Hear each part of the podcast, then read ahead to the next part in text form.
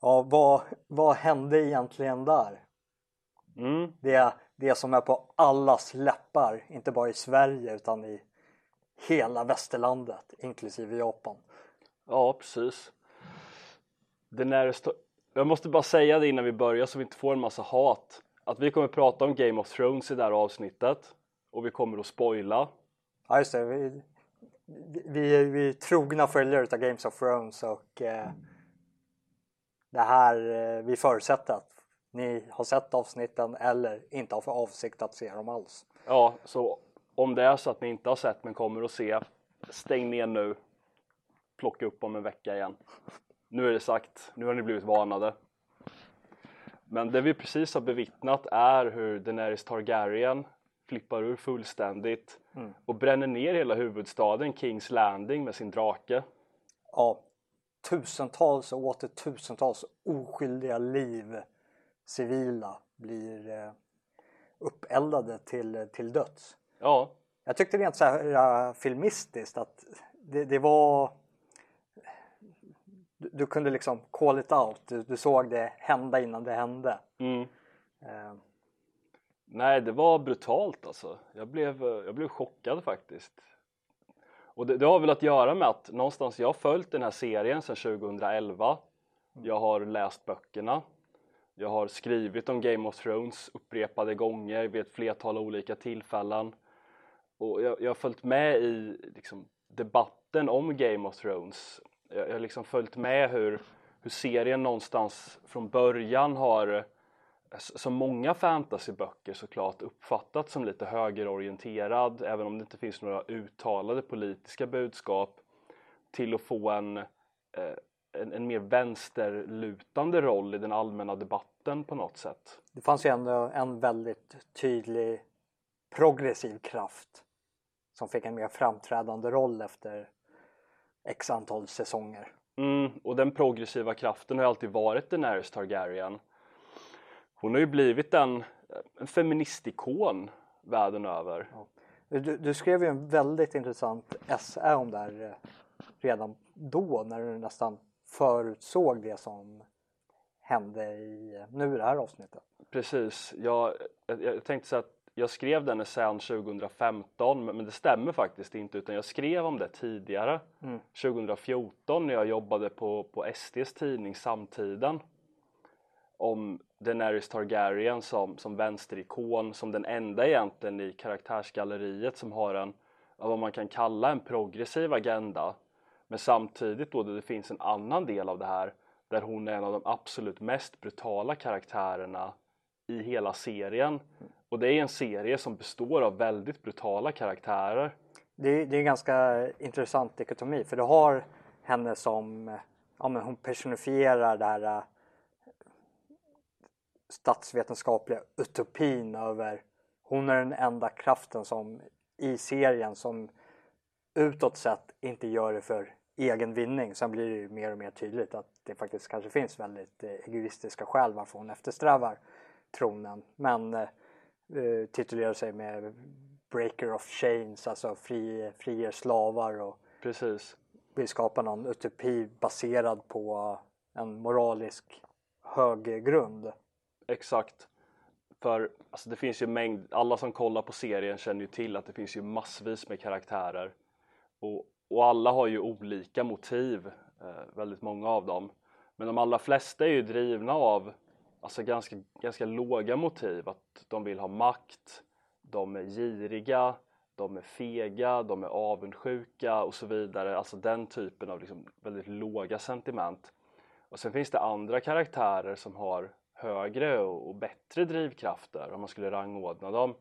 Att de drivs av lojalitet eller en, en, en vilja att eh, eh, försvara sitt folk och sitt land och sin, sin feodalherre. Eller för att eh, hämnas en oförrätt som någon har begått mot deras hus eller någonting i den stilen. Men allt det där ryms ändå på något sätt inom den här traditionella ordningen som ramar in serien. Det är liksom ingen som ifrågasätter värderingar och samhälle. Det är ingen som är det är ingen som lägger an ett kritiskt perspektiv på samhällsordningen på något sätt. Utan den enda som gör det är just Daenerys Targaryen.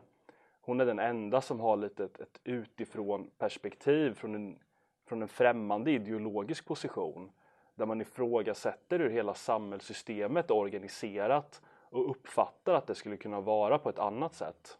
Hon blir ju väldigt ideologiskt blind i den strävan. Precis. Och eh, likt eh, andra samhällskrafter som drivs utan ideologisk blindhet när man sätter målet som eh, det högre goda och det liksom kostar vad det kosta vill för att nå det målet. Det, det sker ju på det realpolitiska för de människor som faktiskt existerar i den miljön. I vår egen samtid så tänker jag direkt på miljöpartister. Det spelar ingen roll över hur många ja, nu använder jag väldigt hårda ordalag bara för att vi pratar om Games of Thrones, men det spelar ingen roll över hur många lik de träder över för att nå en värld där vi inte använder fossila bränslen till exempel.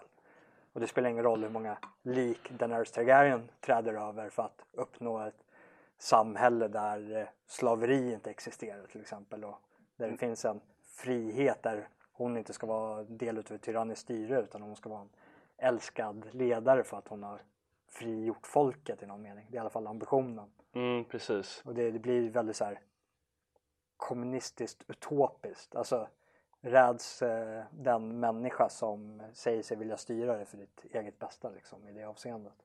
Mm. Ja men det stämmer verkligen. Och alltså, jag har alltid uppfattat henne som en av de mest intressanta karaktärerna eh, i, hela det, i hela det galleriet. Mm. Och det har väl varit för det, det, är så många olika samtidstendenser som ringas in där. För dels är det ju så här att i, i, storyn liksom, för er som inte känner till det, så är det ju så att Daenerys Targaryen och hennes bror Viserys är eh, de sista överlevande från en, en kungaätt som styrt det här fiktiva riket Västerås under århundraden. Men som blivit stöttade genom en, en kupp iscensatta av ett flertal olika adelssläkter av olika anledningar och de är tvungna att fly över havet och de kommer till en annan kontinent. Och hon börjar i, i första säsongen då, eller i första boken i ett väldigt, eh, ett väldigt underläge då som eh, någon sorts, eh, ja hon är helt undergiven sin bror till exempel som är en väldigt osympatisk karaktär. Hon blir såld till en krigsherre i utbyte mot en armé. Så, så det finns en anledning till att hon har blivit en feministisk ikon just. Och det är att hon börjar i det här underläget men sen når en maktställning genom någon sorts frigörelse. För hennes man, den här krigsherren, han dör och efter det så, så är det faktiskt hon som tar, som tar kommando över hans trupper som återstår. Och så blir det någon sorts dualitet i berättelsen att dels handlar det om någon sorts ambition av att ta tillbaka det här riket som har förlorats, som hon är den rättmätiga arvtagaren till. Och det skulle ju vara den typiska fantasyberättelsen. Alltså att en familj som har styrt ett rike länge blir omkullkastade från tronen. Ja, förvisade och för att sen återvända den. Och återta ja. det som rättmätigen tillhör dem liksom. Ja, återställa ordningen i någon mening. Nu var det inte ordning hon kom med utan hon kom ju med bokstavligt talat död och förödelse. Exakt. Och det som är, finns, det finns lite andra intressanta aspekter i det och det är att, ja men du nämner ju ja, men rättmätige tronarvingen och det har ju skapats en twist i det i form av att Jon Snow visar sig vara den faktiska rättmätige att eh, eh, han är då brorson till eh, Targaryen Exakt. och eh, har ett legit claim till, till tronen. Men det är ju att eh, när eh, hon blev förvisad från Västerås så kom hon ju till främmande land ja, och så lyckades hon uppbåda de här Ansallis och Dothrakians Mm. Och de är ju främlingar för Västerås. Hon kommer ju med en främmande armé för att återta vad hon anser är sitt eget. Och sen så har hon ju fått allierat på vägen vilket då är Jon Snow, den rättmätige arvingen till tronen som har eh, nordmännen på sin sida. Mm. Så armén som har belägrat eh, Kings Landing består utav eh, Danis Targaryens främlingar, Dothrakians och Ansallis och Jon Snows eh, eh, nordmän, alltså landsmän till de i någon mening som finns i Kings Landing. Exakt. Och jag tycker att man, man ser det tydligt för eh, när eh, Danis eh, Targaryen blir den här galna The Mad Queen. The Mad Queen och väljer att eh, ödelägga staden trots att eh, de ger upp. De ringer klockorna och de, De- lägger de ner sina vapen. Och, Ja, det, det är verkligen, det var faktiskt en kraftfull scen. Mm. För, ja, för er som inte, ja, jag utgår ifrån att ni har sett eller att ni inte, har bry, att ni inte bryr er. Men det är ändå en kraftfull scen. För de har intagit staden. De har inget försvar kvar. De kapitulerar. Man ser soldater bokstavligt lägga ner sina vapen. Och de ringer den här klockan de har för att verkligen signalera att vi ger oss. Mm. Och ändå så väljer hon att använda den här ofantliga förstörelsen som hennes drake har och bara spruta eld på helt oskyldiga människor. ja, det är ju civila liksom och eh, de soldater som har gett sig. Men det som är ytterligare lite intressant det är ju att eh, Jon Snow och eh, nordmännen visar tydligt att en motvilja till att agera på det här. Mm. Samtidigt som Dothrakians, hennes eh, ja men typ mongolkavalleri är väl typ motsvarigheten i, vår egen faktiska historia. Och den här armén utav Ansallis gladligen gör sin drottning till följe och slaktar de här civila och de här soldaterna som har gett upp. Och det är ju just för att de är i, i, i min mening främlingar till eh, de som bebor den här staden. Till skillnad från nordmännen och Jon Snow som faktiskt har en närmare anknytning över att ja, men det här är våra eh, landsmän, det är våra bröder och systrar i en bredare mening. Och, eh, Ja, det finns någon form av släktskap i alla fall. ja, det finns en anknytning och det det visar, det här exemplet är att desto längre ifrån de stridande kommer varandra desto färre regler är det som gäller. Det är ju en gammal sanning Ja. som iscensätts där. Och det visar ju också på jag tyckte, jag tyckte, för det finns en igenkänning till vår egen historia i form av Stockholms blodbad.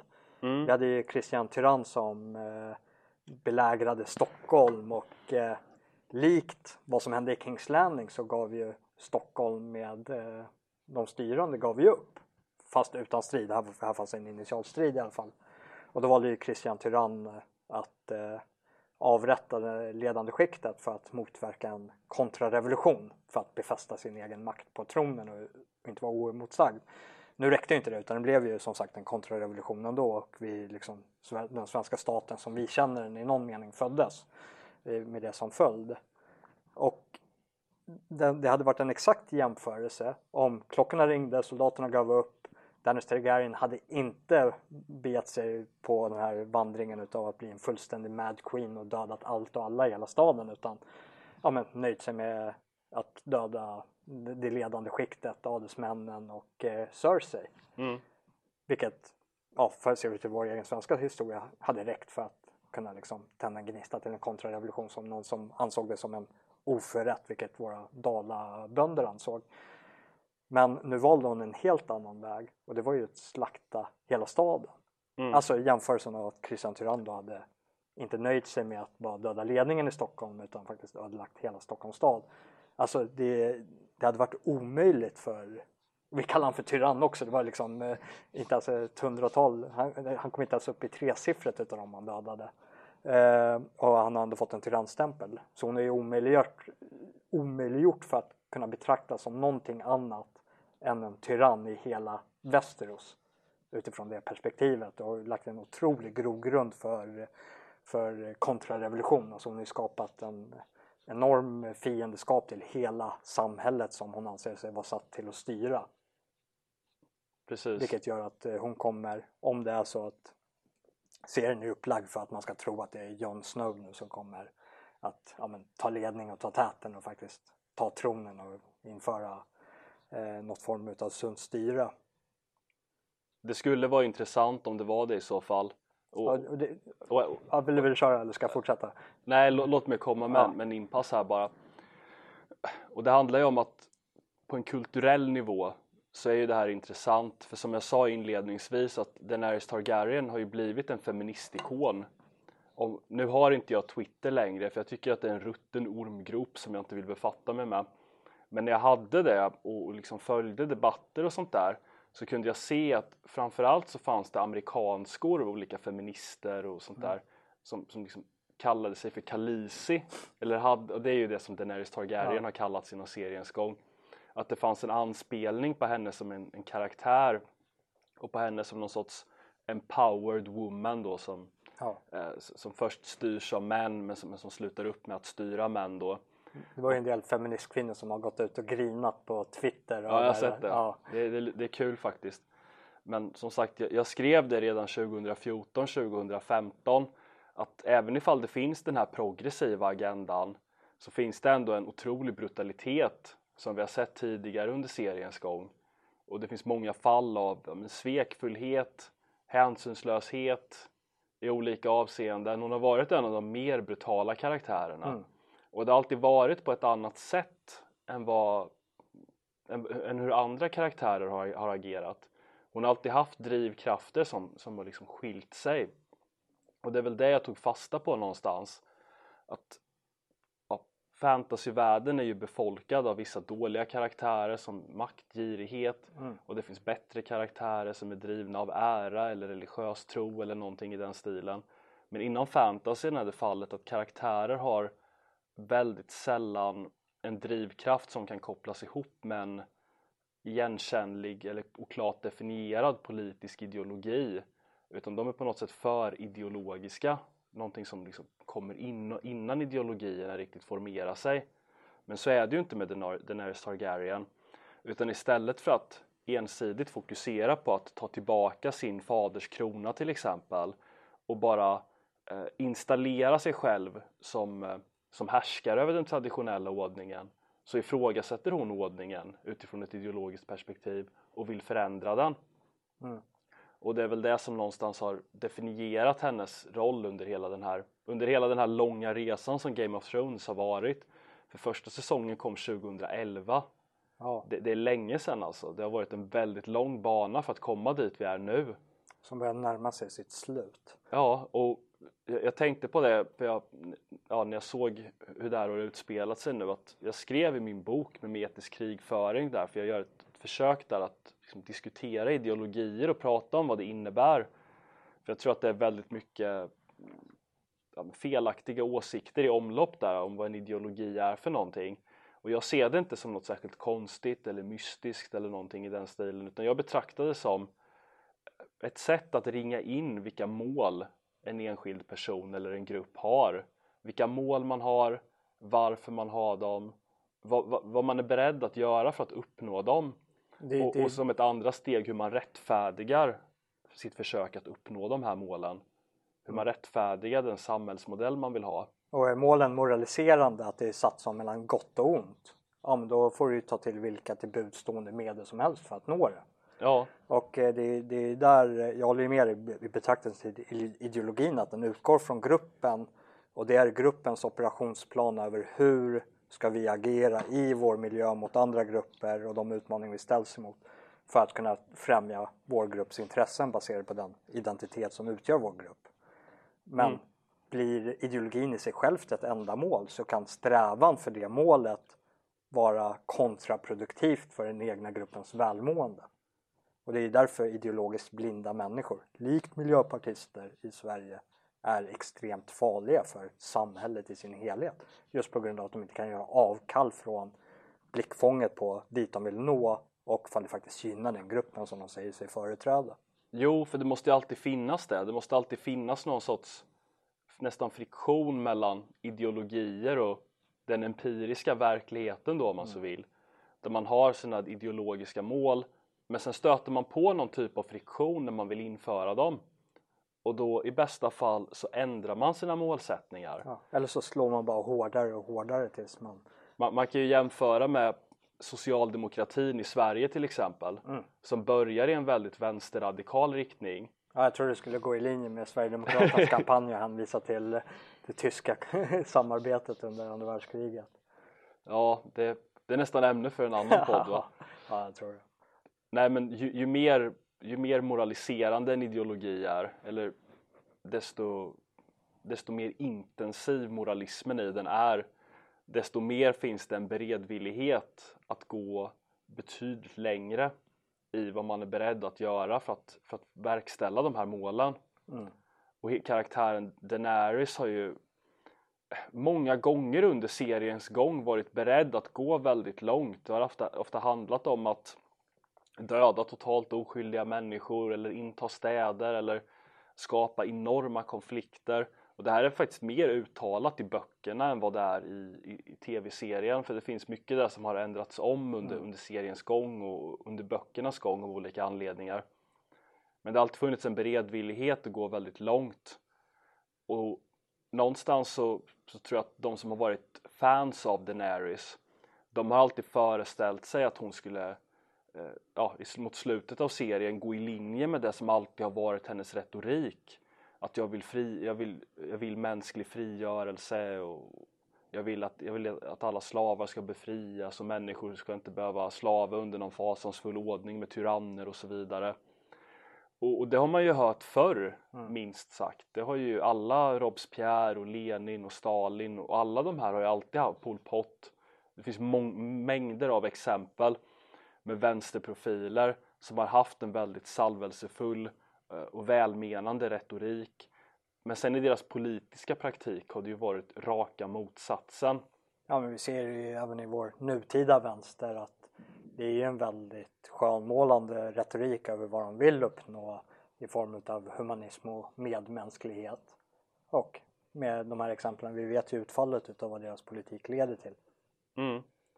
Ja, vänsterpolitik under årens lopp har alltid lett, eller i många fall lett fram till otroliga missdåd för att ja. uttrycka sig diplomatiskt. Ja, väldigt mycket lidande. Eh, jag tänkte på en, på en annan dikotomi som eh, framkom väldigt tydligt här i det här senaste avsnittet.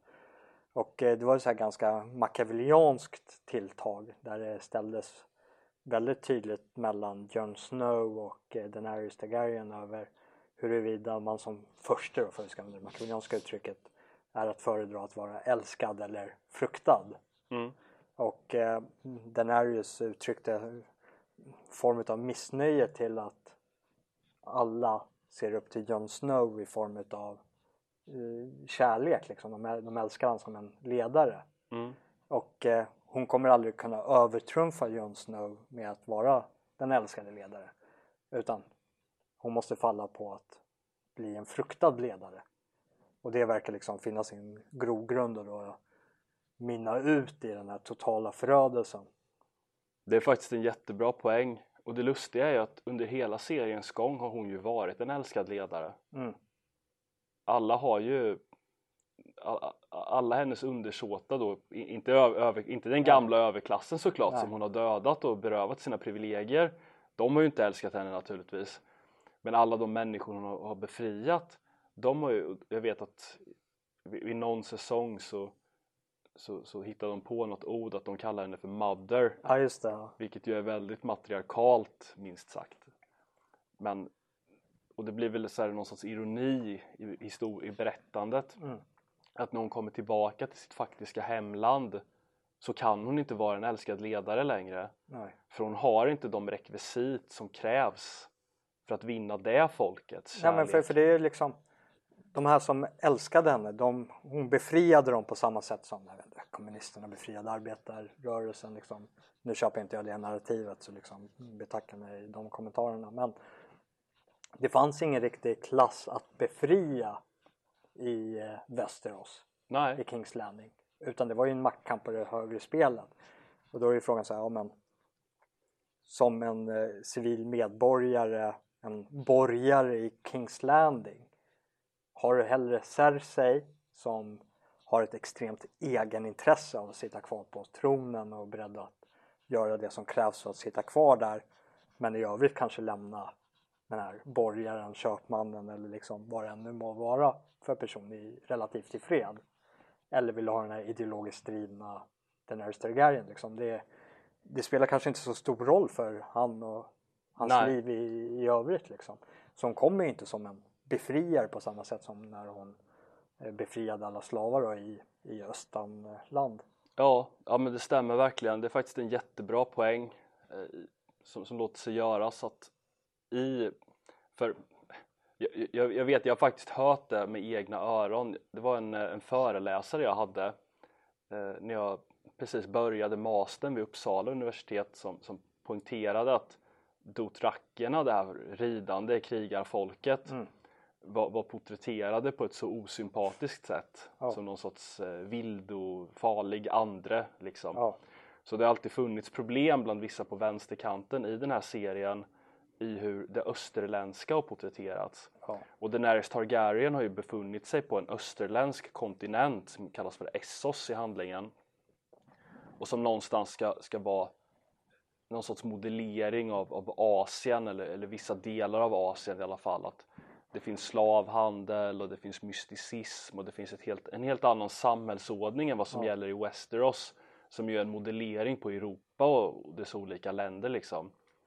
Men det är faktiskt en jättebra poäng som du gjorde precis för när Daenerys Targaryen flyttar kontinent Mm.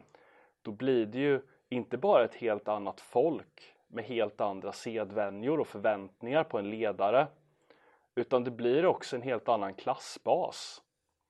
Därför att modellen i Essos är ju att du har ett väldigt, väldigt litet elitskikt och sen en massa av slavar som tjänar de här och sen en väldigt, väldigt liten medelklass emellan. Men det som finns i Westeros det, det är ju inte ett jämställt samhälle på något sätt och det är liksom inte ett borgerligt samhälle men det är mycket mer borgerligt än vad Essos är. Därför att det finns slavhandel är förbjudet exempelvis, precis som det var i Europa. Mm. Att det finns en bondeklass som är väldigt stor och som bildar en bred bas i samhällspyramiden och som absolut inte har det bra på något sätt. Men den är inte livegen och de är inte slavar utan det består av självägande bönder som, som inte är helt främmande för att göra uppror heller. Och det finns en mycket bredare medelklass med, med handelsmän och, och sådana saker och folk som har kvalificerade yrken och bor i städer och, och är fria och bedriver sina egna verksamheter. Och, och, och så finns det såklart en överklass som definierar hela samhället med, med sitt sätt att vara men som absolut inte har den totala makt som är gällande för hur den här österländska kontinenten Essos är porträtterad. Och det är klart att i ett sådant läge när det finns en liten grupp människor som styr och en enorm massa av slavar då, då kan man ju komma som en befriare och avrätta den här gamla överklassen och installera sig själv i deras ställe och, och människor kommer vara tacksamma bara över att slippa vara slavar men det går ju inte i ett sammanhang när klassbasen är helt annorlunda. Det finns en till eh, i, på, på samma linje där, en väldigt så här, machiavelliansk tagning också. Och det är det du är inne på nu också, när du har den här, eh, inte det här slavsamhället utan du har en ganska bred aristokrati. Vilket innebär att du har inte ett tyranniskt styre, vilket som det var i de här österländska länderna. Det hon behövde göra för att ta över makten i det landet som hon erövrade, det var ju att hugga huvudet utav den drake som satt där och sätta sig själv på den tronen. Men när hon kommer till en europeisk miljö då är det inte längre strukturen en drake med ett huvud bara där du ska ersätta med dig själv. Utan det är ju vad hela serien har gått ut på. Att det finns en sån pass bred aristokrati där det finns så många olika krafter som kan göra anspråk på kronan. Så det är längre inte en drake du har att göra med utan det är en hydra. Och då har du Verkligen. en helt annan check and balance att eh, ta i beaktande att du ska aspirera på tronen. Det räcker inte med att hon bara dödar Cersei för att sätta sig själv på den platsen och tro att om nu har jag etablerat mig som sultan eller kanske bättre uttryck med tanke på de eh, trupper hon kom farandes med. För det finns för många runt om i hela riket som faktiskt har en eh, med Jon Snow eller inte, det är egentligen oväsentligt. Det finns tillräckligt många fria bönder som är beredda att resa upp vapen mot aristokratin och det finns olika aristokratiska familjer som är beredda att leda de här bönderna också för, mot ett alltför tyranniskt styre, vilket hon definitivt har visat sig ge sig uttryck för att eh, tillhöra. Mm, utan tvekan. Eh, men d- ni tog upp det alltså i ert lärosäte när du pluggade statsvetenskapen. Ja det, Ja. det var någon av föreläsarna som tog upp det. Det är lite roligt för eh, ja, jag läste ju statsvetenskap också på Försvarshögskolan och eh, i en utav föreläsningarna i, eh, i statsen så tog vi också upp eh, den här serien fast eh, på ett, eh, i ett annan synpunkt. Då, då handlar det inte så mycket om den politiska andra över hur, hur man kanske försökte demonisera liksom icke-europeen liksom. Jag kan tänka mig att det var det som var utgångspunkten. Mm, stämmer. Utan då var det med, jag kommer inte ihåg vad karaktären heter, men han som blev tillfångad. Han som växte upp med Stark-familjen som... Theon Greyjoy. Exakt, när han blev kastrerad. Mm. Så togs det upp eh, som eh, exempel, alltså för diskussionsunderlag till ett seminarium och för en föreläsning över hur maskulinitet inom det politiska konstrueras och så hade vi liksom Game of Thrones då som, som utgångspunkt för det. Alltså Graham Theron Thrones slutade vara en man i betraktelse av andra på grund av att han saknade sitt reproduktiva organ. Mm. Ja. Det är bara, bara en liten så här uh, passus för att visa att uh, populärkulturen har letat sig in i de svenska lärosätena. Ja men verkligen, populärkulturen har ju letat sig in i, i alla intellektuella miljöer ja. egentligen. Och det är ju inte så konstigt när man tänker på det med tanke på att alltså det är ju miljontals människor och då tar jag förmodligen i underkant som mm. tittar på Game of Thrones världen över. Och då blir det ju intressant att ta reda på att vad är det för budskap som förs fram i serien egentligen? För, för, det, för det, det, är inte, det är många som skriver sina eh, kandidatuppsatser, kanske även masteruppsatser i form utav Okej, okay, nu har vi pratat lite om Machiavelli och vilka machiavellianska intryck det finns i serien. Det, alltså det är ju ett utrymme det... för, en, för en uppsats eller andra ja. statsvetenskapliga perspektiv som man kan applicera på det. Game of Thrones i sig är ju en machiavellisk berättelse på, på så många sätt och det är väl där som någonting man kan säga är ju att som jag observerade att 2011 när den började sändas som tv-serie så tror jag att den betraktades som lite reaktionär av många. Jag vet de skrev om det på Motpol till exempel och liksom höjde upp den lite och sådär. Och jag förstår varför, för då handlade det ju mycket om, om riddare och sådana där saker och det handlade om eh, högre ideal. Alltså, ja, vi från, från, från, viss, från ja. vissa håll liksom. Ja. Från vissa håll gjorde det det för Game of Thrones är ju en karaktärsdriven snarare än handlingsdriven berättelse. Mm. Att det är karaktärerna som utgör handlingen. Det är inte handlingen som, som styr karaktärerna som är Sagan om ringen till exempel. Men det har ju alltid handlat om det här den här kampen mellan olika elitgrupper i samhället. Eh, det finns ju ingen karaktär egentligen som är viktig som kommer från underklassen. Nej. Det finns ju, det är inte som att man följer en bonde i dennes roll som bonde i allt som händer. Det gör de faktiskt lite i böckerna, om det är fjärde eller femte boken. Att då lägger de an ett lite annat perspektiv, lite liksom underifrån perspektiv på något sätt där man börjar reflektera lite över att men nu har vi ju haft alla de här, eh, allt, det har ju hänt jättemycket saker men det har ju enbart reflekterats ur överklassens perspektiv enbart hur, hur olika adelsmän som eh, ska stå upp för sin ära eller ska stå upp för sin ett eller som ska, ska hävda sin suveränitet mm. över det land de anser tillhöra sin familj och sådär. Men, men det, det har inte alls eh, blivit någon återspegling om hur, hur den liksom vanlige knäkten eller smeden eller bonden eller någonting har påverkats av det här. Nej. Det har varit väldigt lite av det. Faktiskt. Och någonting man också kan säga om Game of Thrones om man ska göra en till machiavellisk betraktelse eller kanske burnhamitisk betraktelse eftersom det är James Burnham som i mångt och mycket har fört Machiavellis arv vidare och liksom tagit det till nästa nivå. Och det handlar ju om den här urgamla sanningen om att inom varje grupp så, så finns det alltid någon som bestämmer. Mm. Och i ett samhälle så finns det alltid en härskande klass hela tiden. Och det enda som sker egentligen är att man byter ut den härskande klassen mot en annan. Att, att saker och ting rör på sig, att det finns alltid någon som härskar men det är inte samma människor. Ungefär som, som Taleb skriver i Skin in the Game att det kommer alltid att finnas väldigt rika människor men det kommer inte vara samma personer utan Nej. just den biten kommer rotera. Nej exakt, men han, han gör en poäng över att man brukar prata om de här topp, ifall det är 5 procenten eller 10 procenten Mm. Att det, det verkar finnas någonting i, i, i ett samhälle med en grupp över att det är 10% som producerar eller står bakom produktionen utav 90% som existerar liksom. Men det är inte samma 10% utan det, det finns en rotationskraft där i.